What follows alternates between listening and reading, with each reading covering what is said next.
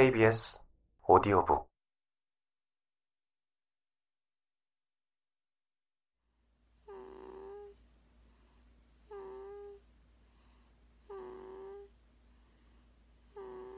아이들이 잠든 후에 우리 두 늙은이 중 한 사람이 딴 방으로 옮겨갈 수도 있었지만 안 그랬어. 우린 둘 다 생때 같은 자식이 벼랑간 이 세상에서 사라진 느낌이 얼마나 무섭다는 걸 알기 때문에 그에 못지않을 어린 것들의 공포감을 될 수 있으면 터뜨리고 싶지 않았어. 혹시 아이들이 자다 깨면 얼마나 놀라겠어. 졸창 붙들고 있으려고 해서만 쇠사슬이 아니야.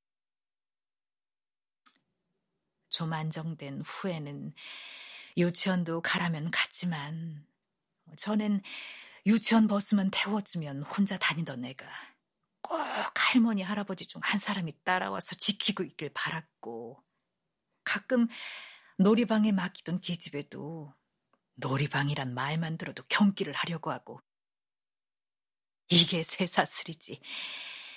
이보다 더한 쇠사슬이 어딨냐? 그렇지만 집안에 마냥 묶어둘 수만 없는 게 남자 아니겠어 그 양반은 그때 아직 현직이었거든 그래도 좀 철이 난아 녀석을 붙들고 설득했지 할아버진 직장으로 돌아가야 한다. 아빠도 없으니 할아버지라도 돈을 벌어야 하고, 할아버지 직장은 서울에서 다니기 멀다고.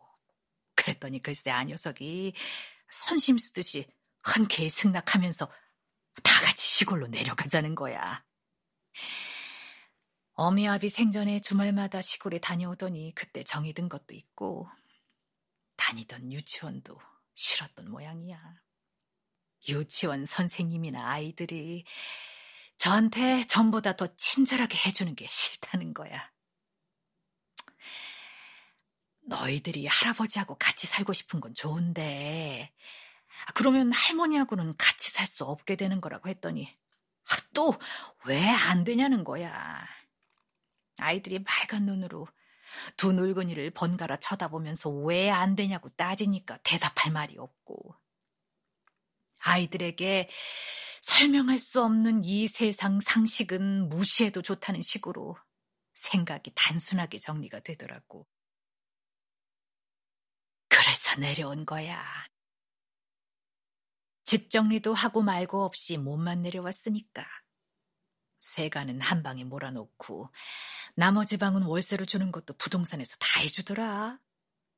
나는 월세 받아 수입 생기니 좋고 영감님은 군청에 다시 나가 월급 타운이 좋고 아이들 하자는 대로 하니까 만사가 편하고 걱정이 없더라고. 그렇게 돈이 좋디? 네 두 늙은이 올가맨 게 쇠사슬이 아니라 금사슬이었구나. 근심이 없어졌다고 했지. 슬픔이 없어졌다고는 안 했어. 혼동해서 미안해. 여기 내려와서도 한 방에서 내 식구가 잤냐?